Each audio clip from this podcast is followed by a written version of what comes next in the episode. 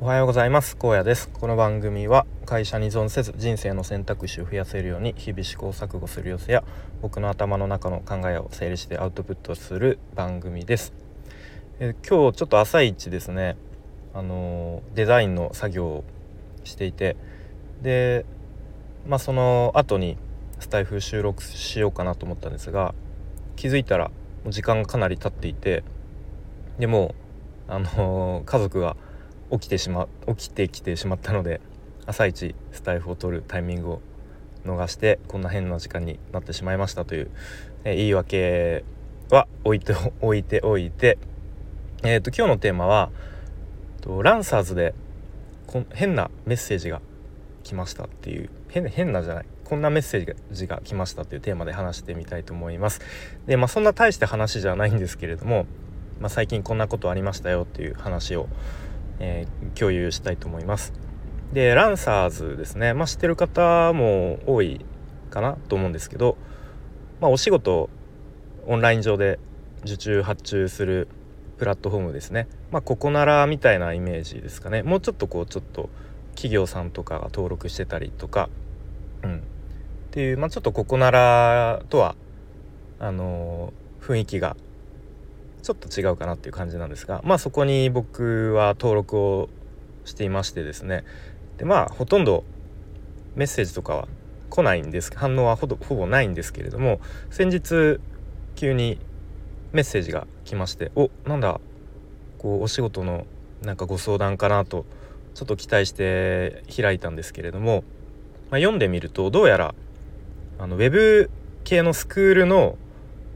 講師をやりませんか？ご興味ありませんか？っていうメッセージですね。うん、でえ？講師？ここんな僕がであの講師と思ってちょっと疑問に思って。でそこに、まあ、そのスクールの URL も貼ってあったので、まあ、見に行ったんですけれどもうーんまあそのスクールの良し悪しをねいい悪いをちょっとこう判断するのはまあ、あんまり、うん、したくはないんですが、まあ、個人的な印象として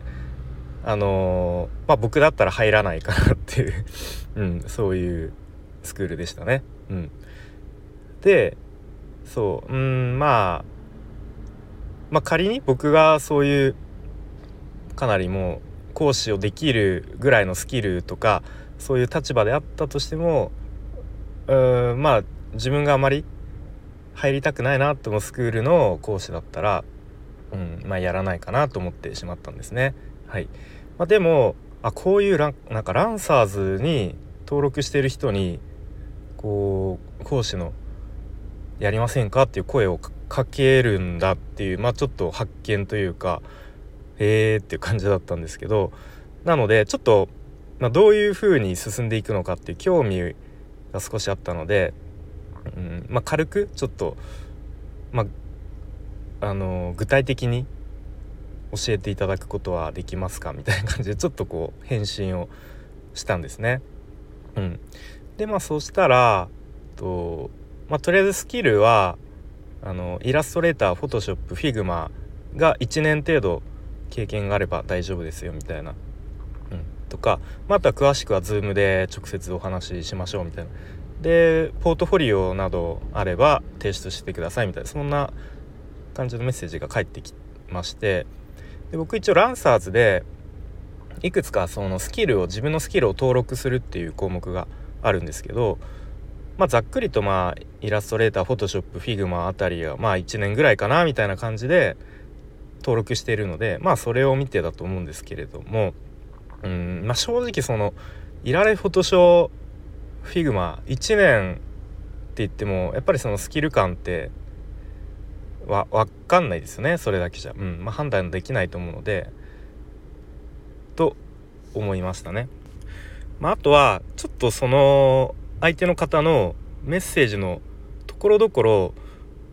何て言うんですかねちょっとあれ？なんか違和感があるっていうのがあって例えばなんか「承知いたしました」びっくりマーククエスチョンマークみたいな 表記とかがあってん？なんかおかしくないみたいな。承知しましたみたいななんかうん、これは単なる誤誤字なのかまあ普段からこういう表記をしているのか、まあ、誤字だったとしても、うん、ちゃんとこうもう一回メッセージ見直すとかそういうちょっとした細かい気配りとかがもしかしたらちょっとできないのかなとかそういうのもちょっと想像してしまったのでまあちょっと反面教師じゃないですけれども、まあ、僕自身もちょっとしたそういう誤字脱字とかがあると相手に与える印象もこう違和感を与えてしまったりとかちょっとイメージダウンにつながってしまうのかなみたいなところも思ったりしました。はい、でもあとまあその Zoom で直接お話ししましょうみたいなところまで行くとさすがにちょっとその時間ももったいないかなと思ったので、うんまあ、ちょっと今回は、まあ忙しいのであの申し訳ありませんみたいなまたご縁がありましたらよろしくお願いしますみたいな感じで、まあ、そのやり取りは終わったんですけれども、うん。まあ、そんな感じでですねまあその世の中にウェブ系のスクールってもう本当乱立しててるんですけれども、まあ、こういうふうに、まあ、ランサーズとかにこう講師の呼びかけをするスクールもあるんだなっていうのが、うん、あこういうのもあるんだっていう発見でした。はい、でまあでも一方でその決してそのプロのウェブデザイナーの方が講師をやるべきだとも思っていなくてなんかこうスポーツとかでも言われるじゃないですか決してその現役でバリバリ活躍してた名選手がこう監督とかコーチになって良いコーチ監督になれるかといったらまたそこは違う話だみたいなのを聞いたことがあるんですけれどもそれと同じようにやっぱプロのデザイナーでもうバリバリスキルがあって活躍してる人がこう教える立場になってこうすごく、あの初学者を成長させられるかといったら、まあ、そこはなんか別の話なのかなと思って逆にこう初学者に寄り添った教え方ができる人とか、まあ、あとそのより初学者のこう不安とか悩みとかをうまく聞き出せる聞き出した上でこう適切なアドバイスとかフィードバックとかできる人の方がもしかしたらこううまくスクールの受講生の方を成長させられるっていうこともあると思うのでまあ一概にうんスキルがある人がいい先生になれるかというと、まあ、そこは別なのかなと思ったりしました。はい、まあなので、まあ、結論やっぱりそのスクール選びまあ僕もスクールを一時期選んですごいいろんなスクール見比べたりとかこう口コミ見たりとかでスクールって大体